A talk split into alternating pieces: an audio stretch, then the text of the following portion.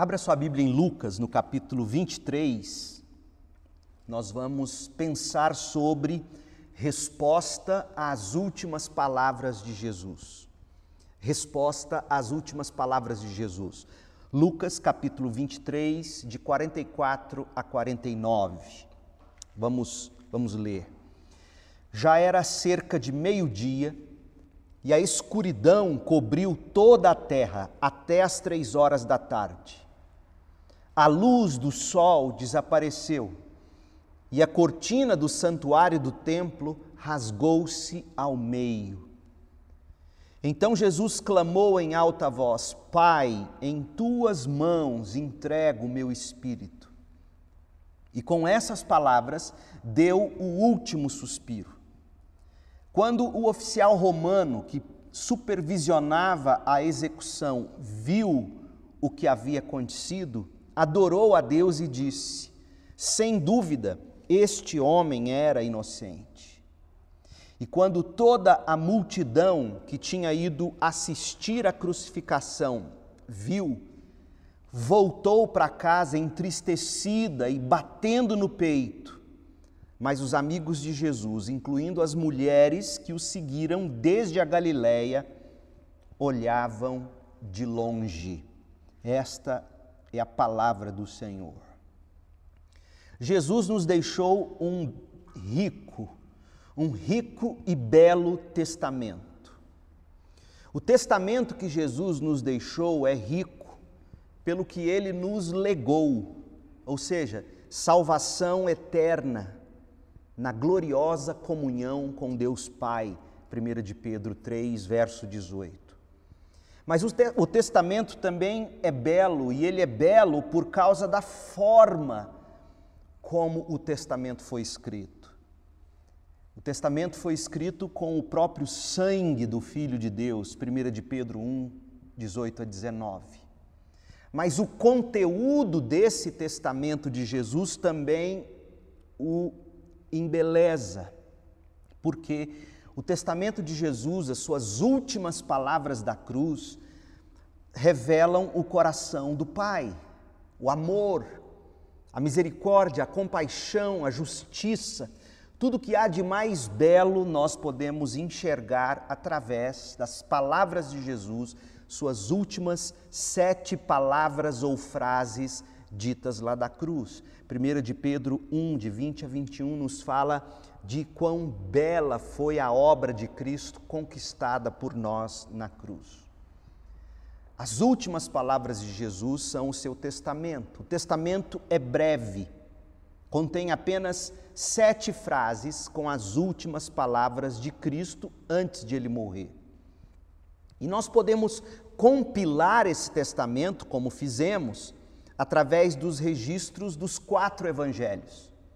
A forma como Mateus, Marcos, Lucas e João relataram as últimas palavras de Jesus permitiram-nos, como fizemos desde o início, permitiram-nos é, é, compilar e assim ter na forma final o que foi que Jesus de fato disse no final.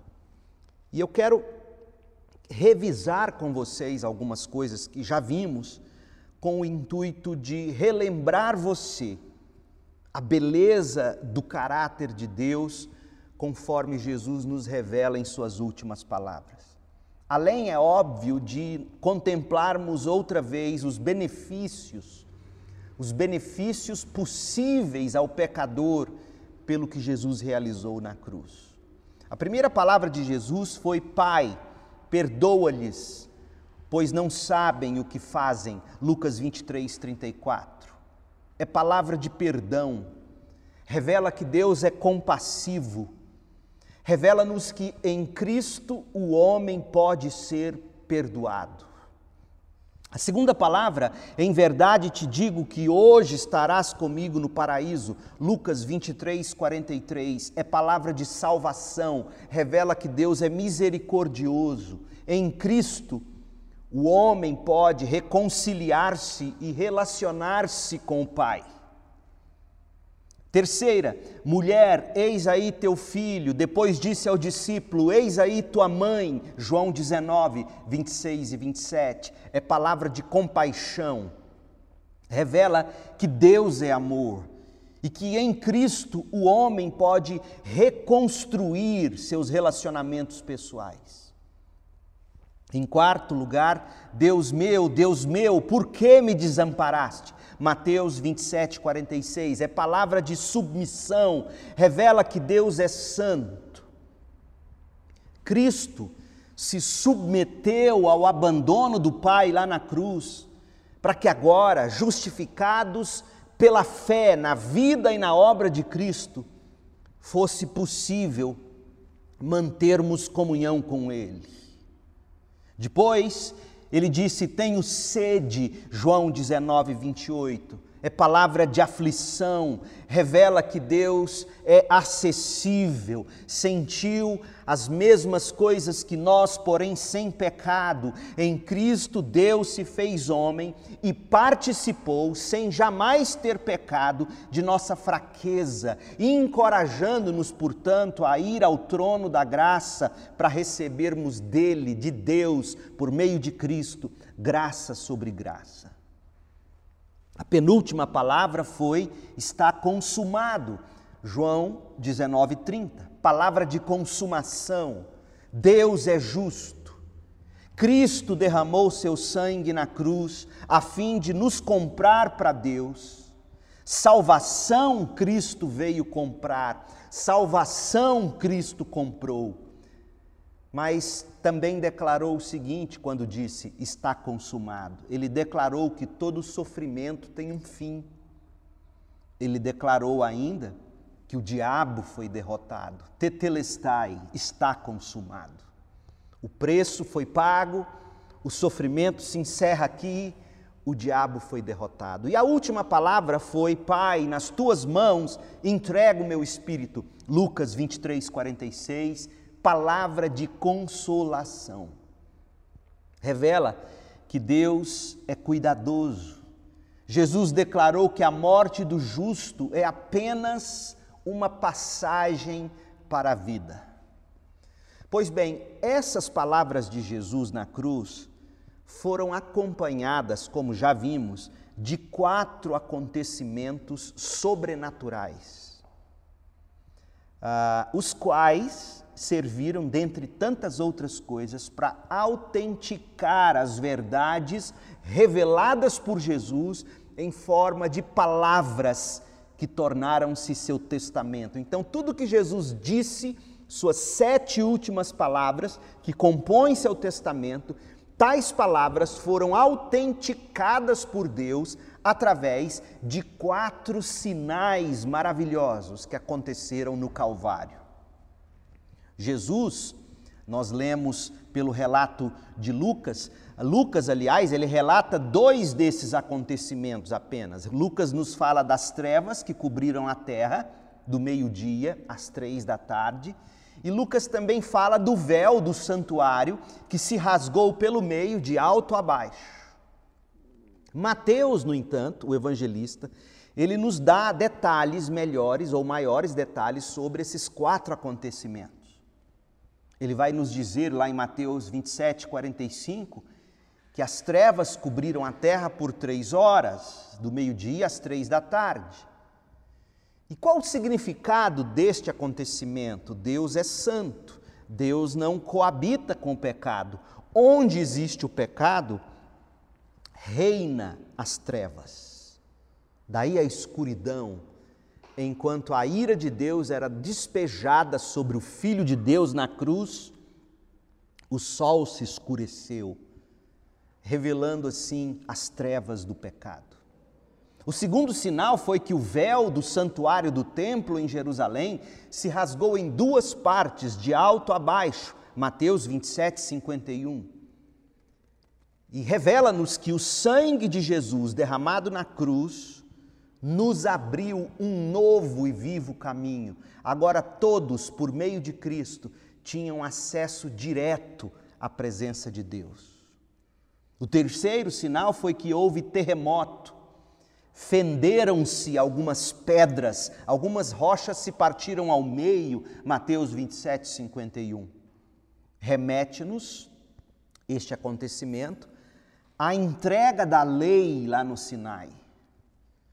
Quando a lei foi entregue, a, a, o Monte Sinai é, tremeu, houve relâmpagos e etc. E o que aconteceu no Gólgota, com todo o terremoto e pedras que se partiram, é como que Deus estivesse dizendo: Jesus cumpriu no seu corpo a própria lei. O justo morreu no lugar do injusto. Não é?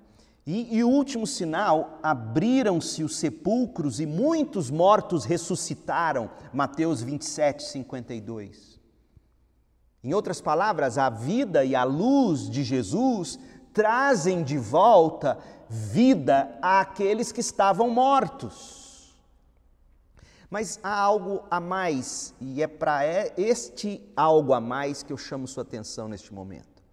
Além das sete palavras de Jesus, Além destes sinais que autenticaram as palavras de Jesus como sendo palavras do próprio Deus, Lucas, no texto que a gente leu no início, relata a reação de três grupos distintos de pessoas. Você pode observar isso em Lucas 23, 47, 48 e 49. Em Lucas 23, 47, a gente vê a reação do centurião romano que tinha comandado e estava ah, encarregado de vigiar Jesus na cruz, ele, esse centurião era o encarregado para comandar a operação crucificação.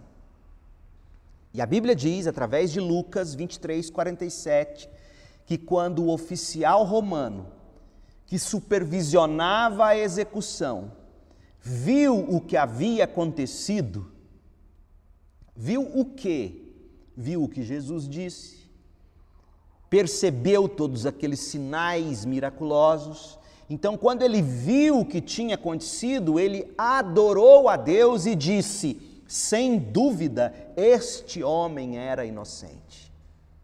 Esta é a primeira reação.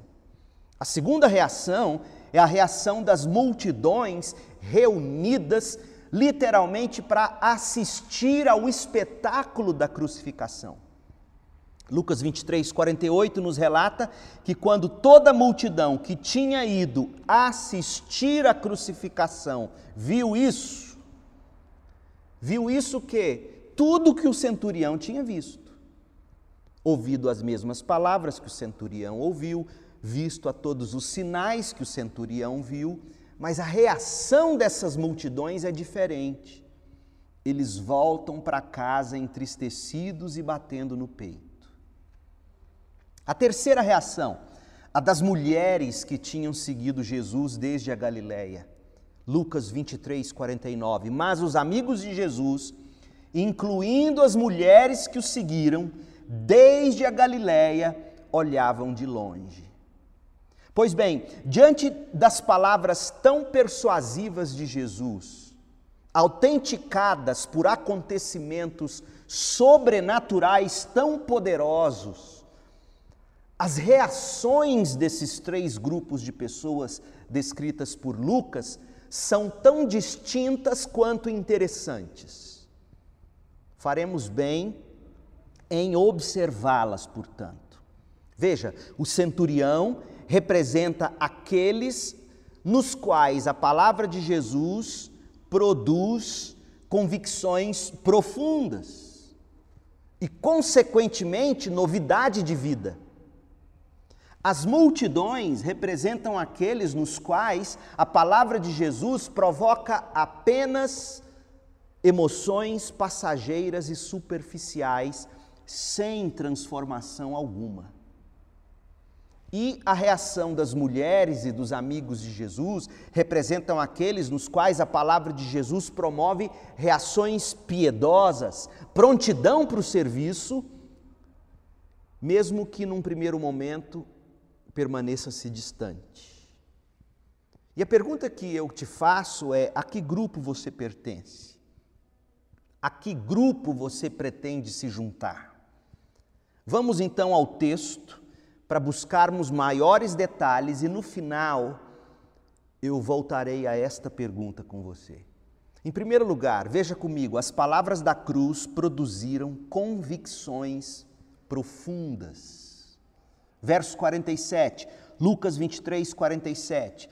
Quando o oficial romano que supervisionava a execução viu o que havia acontecido, adorou a Deus e disse: sem dúvida, este homem era inocente. Ou seja, tendo ouvido atentamente cada palavra de Jesus, Pai, perdoa-lhes, pois não sabem o que fazem. Eu lhe afirmo que hoje mesmo estarás comigo no paraíso. Maria, vá morar com João, de agora em diante, João será seu filho. João, receba Maria, de agora em diante, você cuidará dela como se fosse sua própria mãe. Deus meu, estou só, por que me abandonaste? Tenho sede está consumado. Pai, nas tuas mãos entrego o meu espírito. Então ele ouviu tudo isso. E ele testemunhou com temor e tremor todos aqueles acontecimentos do Calvário. Sem dizer que toda forma tão amorosa e compassiva como Jesus reagia lá da cruz, de alguma maneira constrangia, porque o amor de Deus nos constrange em Cristo. De alguma maneira tudo aquilo constrangeu o centurião. Então, diante de tais palavras, diante de tais acontecimentos, constrangido por tamanho amor, aquele centurião não achou outra alternativa possível senão glorificar a Deus e confessar a divindade de Jesus Cristo. Por isso que ele diz, quando o oficial romano, Lucas 23, 47, que supervisionava a execução, viu o que havia acontecido, todas essas coisas que eu descrevi, ele adorou a Jesus, ele adorou a Deus. Lucas faz questão de nos dizer que ele não simplesmente declarou algo, ele declarou em forma de adoração, em outras palavras, ele fez uma confissão de fé e ele diz: sem dúvida, este homem era inocente. Lucas escreveu para pessoas que não eram judeus. O Evangelho de Lucas foi escrito para gentios. Por isso ele usa a expressão: sem dúvida, este homem era inocente. Mas Mateus, que escreveu para judeus, o Evangelho de Mateus foi primeiramente escrito para judeus. Mateus, quando relata essa atitude do centurião, não usa a expressão, sem dúvida este homem era inocente. Ele deve ter dito isso também. Mas, mas Lucas, uh, Mateus relata para os seus leitores aquilo que para o judeu era algo óbvio. Ele diz assim: olha Mateus 27, 54 o oficial romano e os outros soldados que vigiavam Jesus ficaram aterrorizados com o terremoto e com tudo que havia acontecido e disseram: Este homem era verdadeiramente o Filho de Deus. Essa expressão, o Filho de Deus, equivalia a dizer: esse homem verdadeiramente era o Messias, o Cristo prometido de Israel. Então, juntando Lucas com Mateus, esses homens devem ter dito assim: meu Deus, esse homem era inocente. Aliás, não, esse homem era verdadeiramente o Messias, o Filho de Deus. As palavras da cruz produziram no centurião louvores e ações de graças.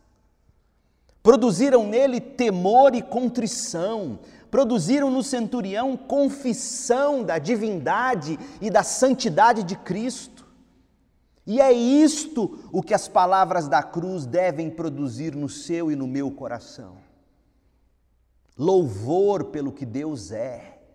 Deus é compassivo, Deus é misericordioso, Deus é amoroso, Deus é santo, Deus é justo, Deus é acessível, Deus é cuidadoso. A revelação de quem Deus é em Cristo deve produzir em nós, em primeiro lugar, louvor pelo que Deus é em Cristo. Segundo, contrição. Porque, na mesma medida que eu conheço quem Deus é em Cristo, isso me faz olhar para mim mesmo e ver quem eu sou diante desse Deus tão santo e misericordioso. Portanto, palavras de Jesus devem reproduzir em nós contrição pelo que somos, pecadores, carentes da graça de Deus. O centurião diz: esse homem era inocente, nós não somos.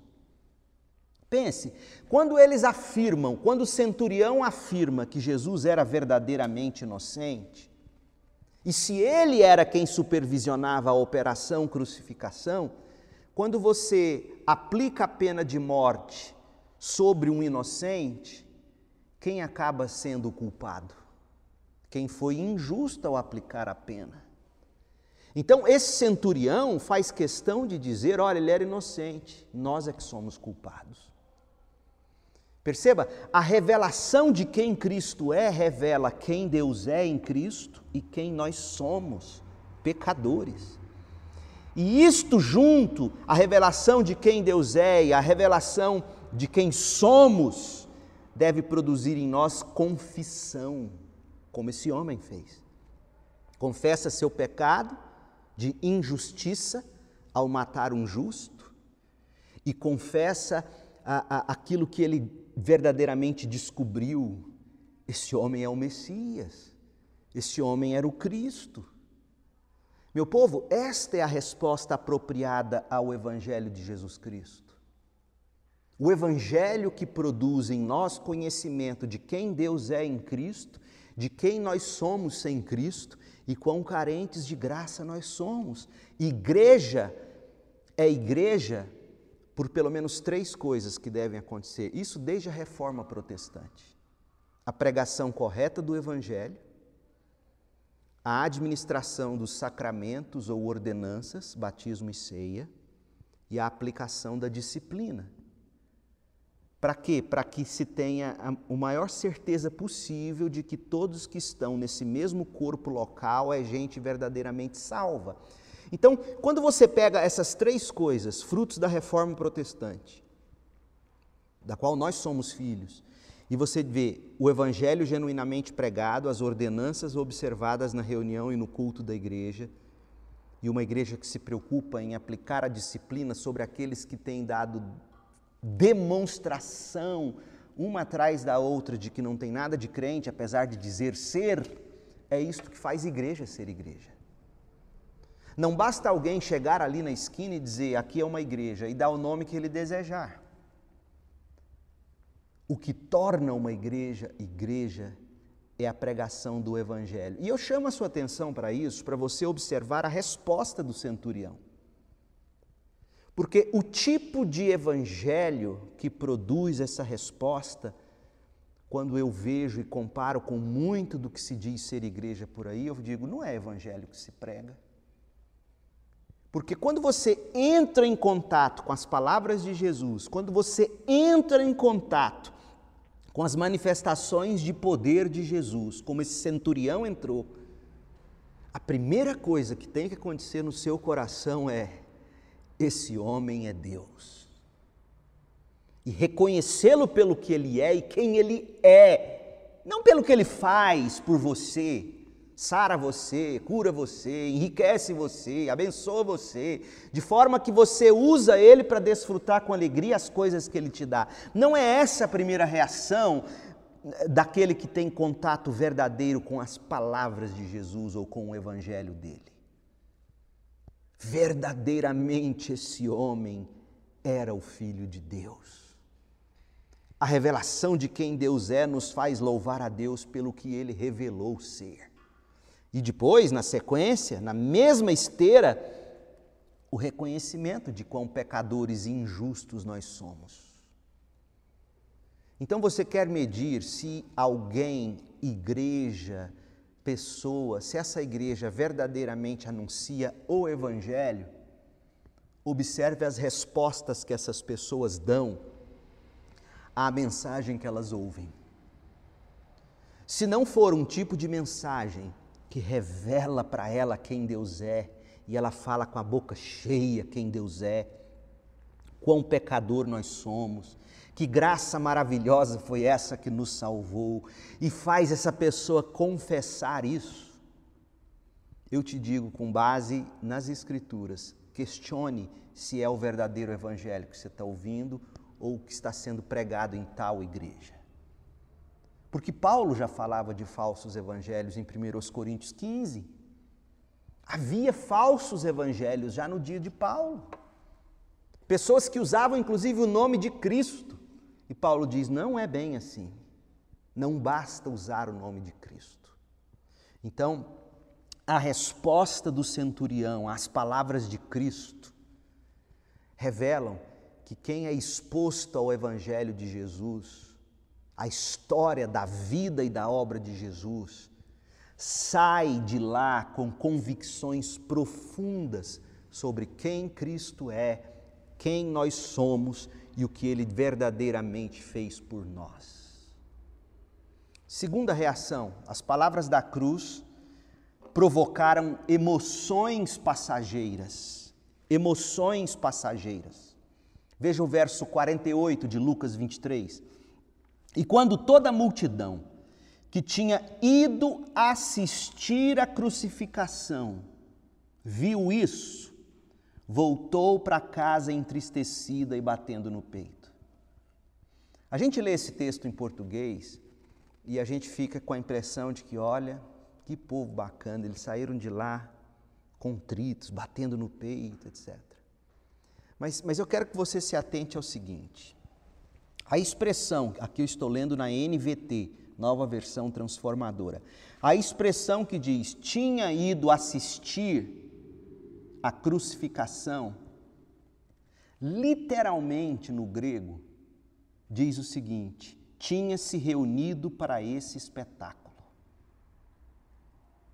Tinha, tanto que as melhores traduções no inglês trazem assim, por exemplo, uma das melhores traduções bíblicas hoje no idioma inglês é a English Standard Version, ESV. A ESV traz literalmente: e quando toda a multidão que tinha se reunido para esse espetáculo, ou seja, aquela multidão a qual aqui Lucas está se referindo, aquela multidão foi assistir um show, foi assistir um, um, grande acontecimento. Era a época da Páscoa. O assunto daquela Páscoa naquele ano era esse tal homem que se dizia Deus e Messias. Ele seria crucificado. E, e é interessante que, que a palavra, a palavra grega é theosis, de onde vem nossa palavra tese. Então, na verdade, esses homens foram assistir a algum tipo de espetáculo. O espetáculo era o sofrimento de Jesus, a crucificação de Jesus. E é interessante que Lucas revela para nós como eles voltaram para casa. Sabe quando você termina de assistir um filme, sabe? sei lá, Titanic? Eu me lembro, fui assistir o filme no cinema, era adolescente, namorando a Cris, pensando em casar, e, e, e saí de lá chorando, comovido entristecido, por que, que o Jack morreu? Entendeu? É, é, é isso que está acontecendo com essa multidão. Eles voltam para casa comovidos, entristecidos, mas o texto é interessante porque a Bíblia mostra para nós quando diz assim: e eles voltaram para casa. Como que dizendo? Voltaram para a vida de antes.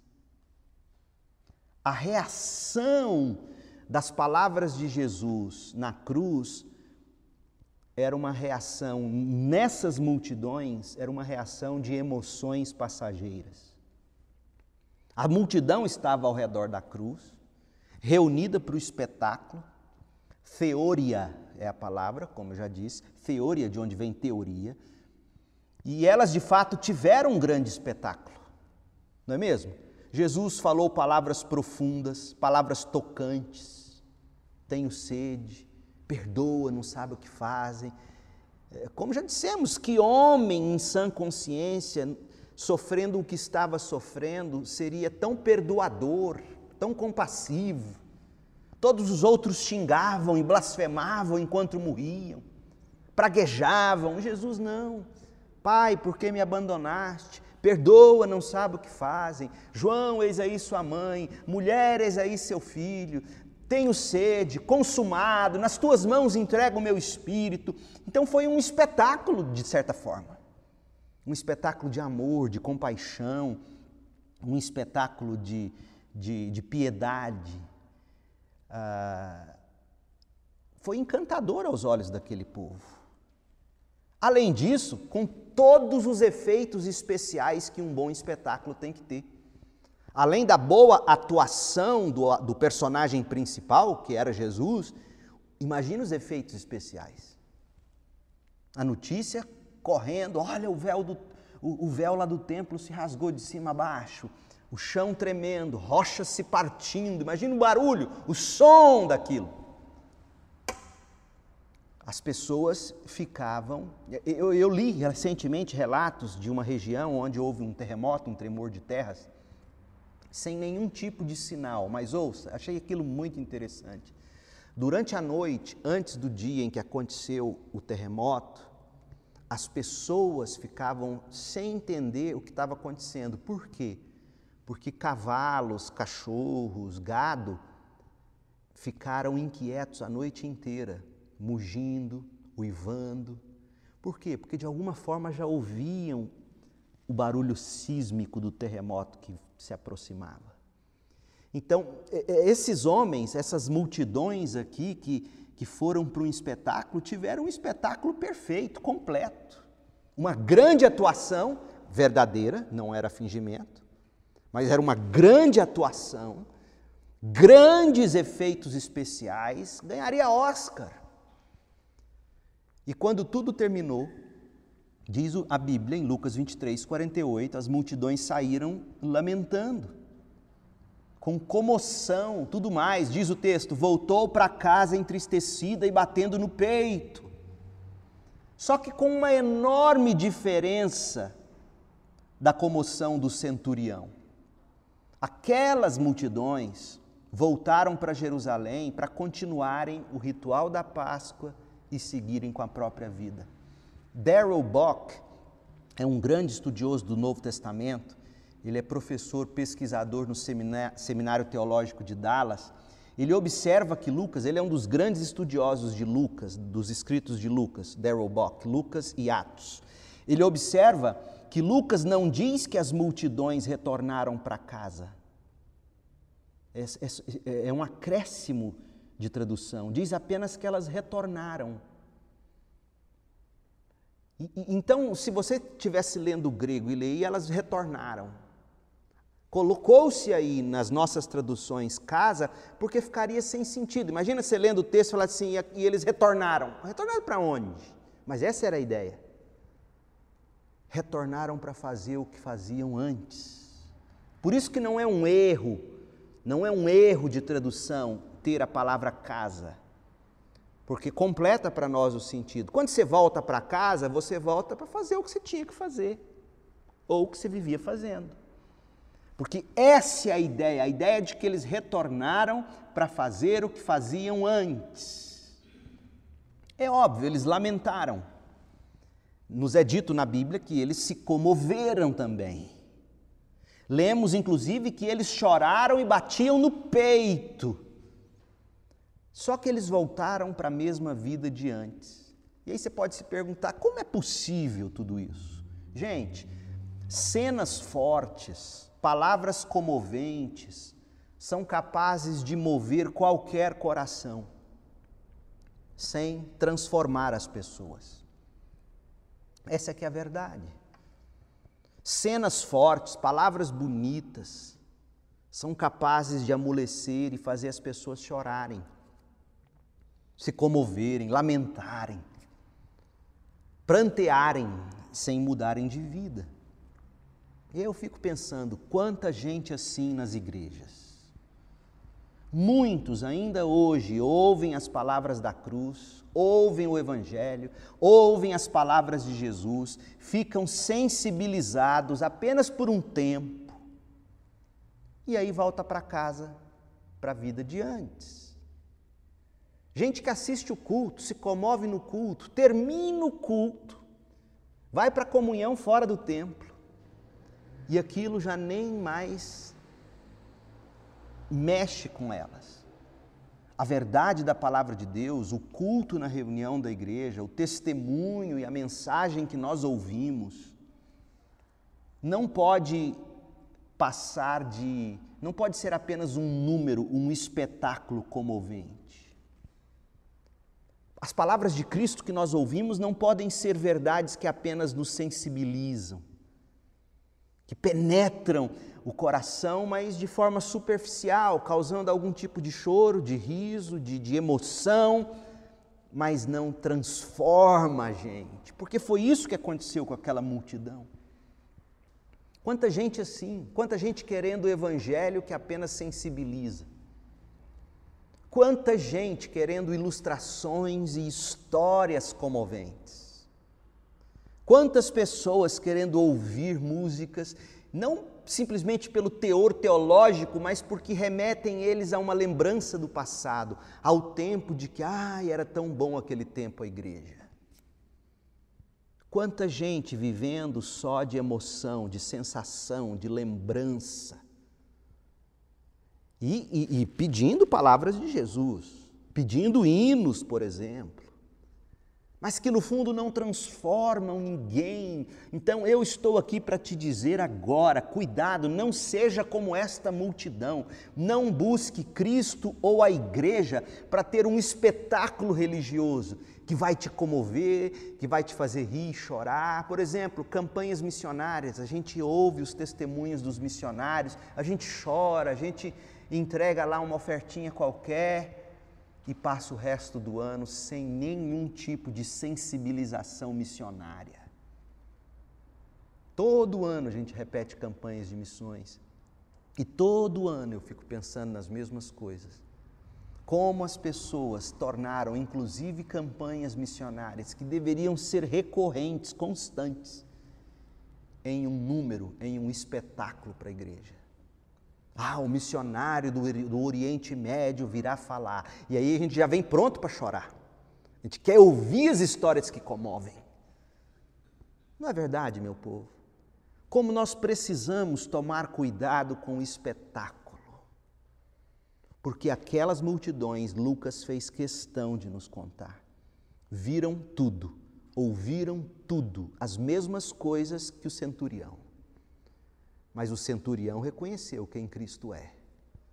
O, o centurião reconheceu quem ele é. O centurião confessou Jesus Cristo como Messias e, portanto, seu Salvador. Essa multidão voltou comovida lamentando para a rotina de sempre. Como é que a gente pode então fazer uso das palavras de Jesus sem viver como viveram aquelas multidões? Deixe-me ler para você. Abra comigo em Mateus 13 e ouça a explicação que Jesus deu à parábola do semeador. Porque a parábola do semeador, a explicação que Jesus dá, nos ensina sobre de que forma a palavra de Deus deve ser por nós lida, ouvida, absorvida e praticada. Para não, não cairmos no erro das multidões comovidas por espetáculos e belas palavras, veja, o que aquela multidão ouviu não foi heresia. É possível ouvir a verdade, comover-se pela verdade, sem mudança de vida. Foi o que aconteceu com eles. É possível ver sinais reais como aqueles ouviram e viram e não mudar de vida. Como é possível isso? Ouça a parábola do semeador, a explicação de Jesus, Mateus 13, 18. Agora ouçam a explicação da parábola sobre o lavrador que saiu para semear. As sementes que caíram à beira do caminho representam os que ouvem a mensagem sobre o reino e não a entendem. Quando você não entende uma palavra, você precisa correr para buscar entendê-la. Porque o que acontece quando você não entende? Olha o texto: o maligno vem, o diabo vem e arranca a semente que foi lançada em seu coração. Quando a palavra é pregada, a primeira coisa que você tem que, que, que fazer e automaticamente tá, eu entendo, fez conexão, entendi, entendi. E isso, na medida em que você entende, aquilo penetra. Agora, de volta aquelas multidões, ouvia tudo o que Jesus estava dizendo e não conseguiram fazer conexão com nada. se comoveram e foram embora. E no caminho o maligno foi arrancando a semente que ouviram. As que caíram no solo rochoso representam aqueles que ouvem a mensagem e, sem demora, a recebem com alegria. Contudo, uma vez que não têm raízes profundas, não duram muito. Assim que enfrentam problemas ou são perseguidos por causa da mensagem, cedo desanimam. Então veja, você ouve, você entende, você ah, recebe com alegria, e você, quando é testado pelos problemas da vida, em vez de abrir mão da palavra, coloca ela em prática. Acredita no que a Bíblia está dizendo e vive o que a Bíblia está dizendo, mesmo que tudo ou todos ao redor digam: Isso não será o bastante. Ou não é bem assim. Então, esse é o solo rochoso. Solo rochoso é aquele que deixa a Bíblia entrar só até certo ponto. A partir daqui, não, não vai ser mais meu modo no Deus, eu, eu tenho que fazer. E aí vem: as que caíram entre os espinhos representam outros que ouvem a mensagem, mas logo ela é sufocada. Sufocada como? Pelas preocupações da vida, pela sedução das riquezas, de modo que não produzem fruto. E as que caíram em solo fértil representam os que ouvem e entendem a mensagem e produzem uma colheita 30, 60 e até 100 vezes maior que a quantidade semeada. Percebe? Cai em solo fértil, ouve, entende e produzem fruto. Como é que você pode ouvir as palavras de Jesus e não ser como aquela multidão que só se comove e volta para a rotina sem mudar nada? Jesus acabou de ensinar. Você tem que ler a palavra, ouvir a palavra, você tem que buscar entender e praticar. Por isso que poucas coisas, eu costumo dizer isso e as pessoas às vezes ignoram. Poucas coisas são mais espirituais do que uma exposição bíblica que se preocupa em explicar de tal forma que você entenda, não apenas se comova. Entenda, porque o primeiro grande passo para haver transformação é você ouvir a palavra ou ler a Bíblia, mas ouvir, seja lendo, seja ouvindo o pregador, enfim, você ouve essa palavra, você entende isso e você diz: agora, pelo poder do Espírito, ó Deus, me ajude a praticar. Porque se, se é só uma palavra de comoção, se é só uma palavra de, de, de, de emotiva, que de alguma forma não mexe com convicções e compreensões e entendimento, vai cair em solo duro. O diabo vai arrancar na primeira oportunidade. Ou vai cair no solo rochoso, vai penetrar em até certo ponto, mas quando vierem as pressões e o sol esquentar, vai morrer. Ou cai sobre espinhos, e aí vem as preocupações, ou seja, as preocupações, o dia a dia, a vida é mais importante que a palavra. E aí vai morrer. Não seja como aquela multidão. Não procure a Deus em busca de espetáculo queira crescer no conhecimento e na graça de nosso Senhor e Salvador Jesus Cristo. Mas, em último lugar, as palavras da cruz promoveram reações piedosas. Verso 49 de Lucas 23. As mulheres que tinham seguido Jesus eram aquelas que o sustentaram com seus bens durante todo o ministério terreno e talvez elas estivessem somadas de algumas outras mulheres que foram à cruz. Elas estavam sofrendo muito com tudo que tinham visto Jesus sofrer. E apesar de tudo, agindo como Jesus agia. Elas ouviram as mesmas palavras que o centurião e as multidões, elas viram as mesmas coisas acontecerem. E o que, é que elas fizeram? Geralmente, a nossa leitura descuidada da Bíblia faz a gente olhar para essas mulheres e falar: elas erraram, e olhar para as multidões e dizer, eles acertaram, não é mesmo? Porque uma leitura seca vai dizer o quê? No verso 49 diz que as mulheres olhavam de longe. E o verso 48 diz que as multidões voltaram para casa comovidas, lamentando, batendo no peito. Aí você, friamente, você fala, ué, que mulheres covardes. Mas não é isso. Porque Lucas Lucas quer que a gente lembre o seguinte: essas mulheres sempre estiveram nos bastidores, cuidando de Jesus. Foi lá em Lucas 8 que nós lemos que elas eram quem sustentavam Jesus, nos bastidores. Aqui na crucificação, elas continuam olhar, lá, olhando de longe, prontas para servir, prontas para ajudar. E a prova está no mesmo Lucas capítulo 23, a partir do verso 50. Olha como elas reagiram. Junto com elas, diz o texto, primeiro verso 49, diz que os amigos de Jesus, incluindo as mulheres que o seguiam desde a Galiléia, olhavam de longe. Está dizendo o seguinte: esses eram discípulos de verdade, porque eles estão seguindo Jesus desde muito antes, desde a Galiléia, tem história com Jesus esses amigos de Jesus, essas mulheres seguem Jesus desde a Galiléia. Eles estão com Jesus há muito tempo, fizeram história com ele, eles estavam olhando de longe. Como assim? E aí vem a sequência, verso 50. Havia um homem bom e justo chamado José, membro do conselho dos líderes do povo mas que não tinha concordado com a decisão e os atos dos outros líderes religiosos. Era da cidade de Arimateia, na Judéia, e esperava a vinda do reino de Deus. É o José de Arimateia. O que, que ele fez? José de Arimateia foi a Pilatos e pediu o corpo de Jesus. Veja, gente, eu, eu poderia pregar outro sermão só sobre a atitude desse homem.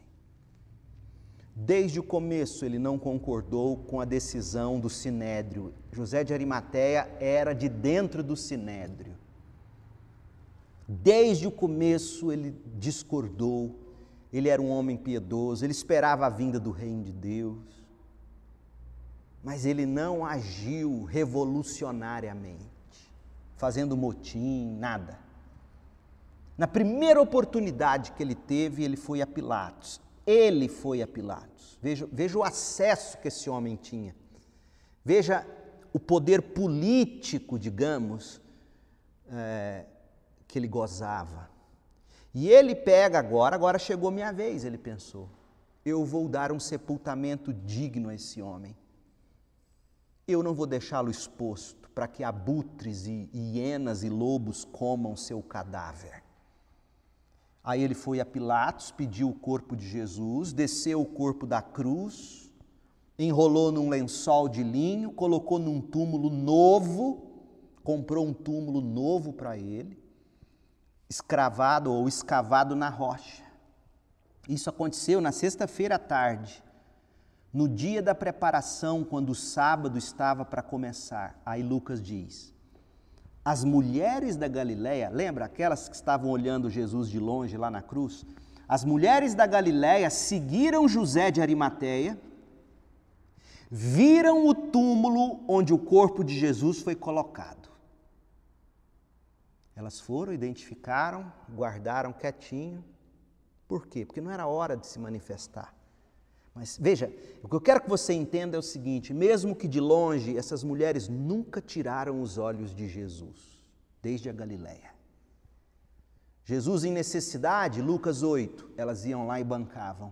Jesus lá na cruz, elas não podiam fazer nada para mudar a situação, estão lá de longe olhando. Quando eu puder fazer algo, eu faço. José de Arimateia enterrou no túmulo, vamos descobrir onde é. No momento certo a gente vai lá e cuida do corpo. Depois, diz o verso 56, foram para casa, mas diferentemente daquelas multidões, elas prepararam especiarias e perfumes para ungir o corpo. No sábado, descansaram conforme a lei exigia. E no primeiro dia da semana, bem cedo, as mulheres foram ao túmulo, levando as especiarias que haviam preparado. Oh, meu povo, as palavras de Cristo e da cruz devem promover no crente reações piedosas. José de Arimateia, naquele momento, colocou em xeque o seu status. Certamente ele perdeu seu lugar no sinédrio a partir do momento que ele vai a Pilatos, pede o corpo e enterra Jesus no seu próprio túmulo. Ele gastou caro um túmulo daquele nível, um túmulo novo, cravado em rochas. Não era coisa barata. Mas ele investiu o melhor ao custo de ser banido do sinédrio. É isso que se espera de um crente. Que ele, no momento certo, do jeito certo, pague o preço que for para honrar Jesus Cristo. E essas mulheres? Essas mulheres não perdiam Jesus de vista. Seguiam-no mesmo que de longe e na primeira chance ajudavam.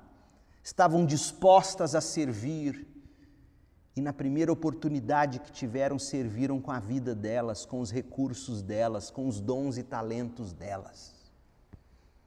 Prepararam as especiarias, fizeram as misturas, gastaram com isso se arriscaram quando foram ao túmulo. Imagina aquele túmulo totalmente vigiado, porque os judeus, nós sabemos, temiam que os discípulos fossem lá roubar o corpo para dizer que ele tinha ressuscitado. Imagina, essas mulheres chegam lá no domingo, no pior dia, era o dia que o túmulo estava mais vigiado. No sábado era o sábado, o judeu guardava o sábado, mas o primeiro dia depois do sábado poderia ser o dia em que eles fossem roubar, era o terceiro dia quando ele havia dito que ressuscitaria. Mas essas mulheres, mesmo não crendo ainda, que ele pudesse ter ressuscitado, aliás, elas não criam, porque elas foram ungir o corpo. Elas ainda não criam que ele havia ressuscitado. Mas elas pagaram o preço, a coragem, para ir honrar o corpo de Jesus. Com as palavras de Jesus na cruz ressoando nos ouvidos, palavra de perdão, de salvação, de compaixão, de submissão, palavra de aflição, palavra de consumação, palavra de, de consolação, eu te pergunto: a que grupo você pertence? Você é do tipo do centurião que, ao ouvir Jesus, declara com louvor quem Cristo é e quão carente da graça dele você é? Ou você é como aquela multidão de convicções passageiras? Em busca de espetáculos e emoções vazias. Seja como o centurião, seja como aquelas mulheres e os amigos de Jesus. Fuja do grupo daqueles que vivem de emoções passageiras, se sensibilizam com a mensagem, choram com as histórias, gostam do espetáculo, gostam da teoria do cristianismo mas não põem nada em prática na vida e voltam a viver como sempre viveram. Vem no culto, ouve o pastor ou assiste pela internet, acha bonito, acaba a transmissão, acaba o culto, volta para a vida de antes. Quanta gente assim! A quem você pensa que engana? Povo de Deus, eu oro para que todos uma vez salvos que somos em Cristo, pela graça, por meio da fé em Cristo, vivamos como aquelas mulheres e os amigos de Jesus, com reações piedosas, com o desejo de não perder Jesus de vistas, com a disposição de servi-lo sempre, em qualquer circunstância, na igreja, no trabalho, na escola, na vida do outro tendo ouvido as palavras de Jesus, as últimas palavras de Jesus lá da cruz, eu te pergunto, como você reagirá? Que Deus te abençoe e complete essa palavra no seu coração. Oremos. Pai, em nome de Jesus, obrigado pelo testamento de Jesus lá na cruz pelo selo de validade ao ressuscitar no terceiro dia,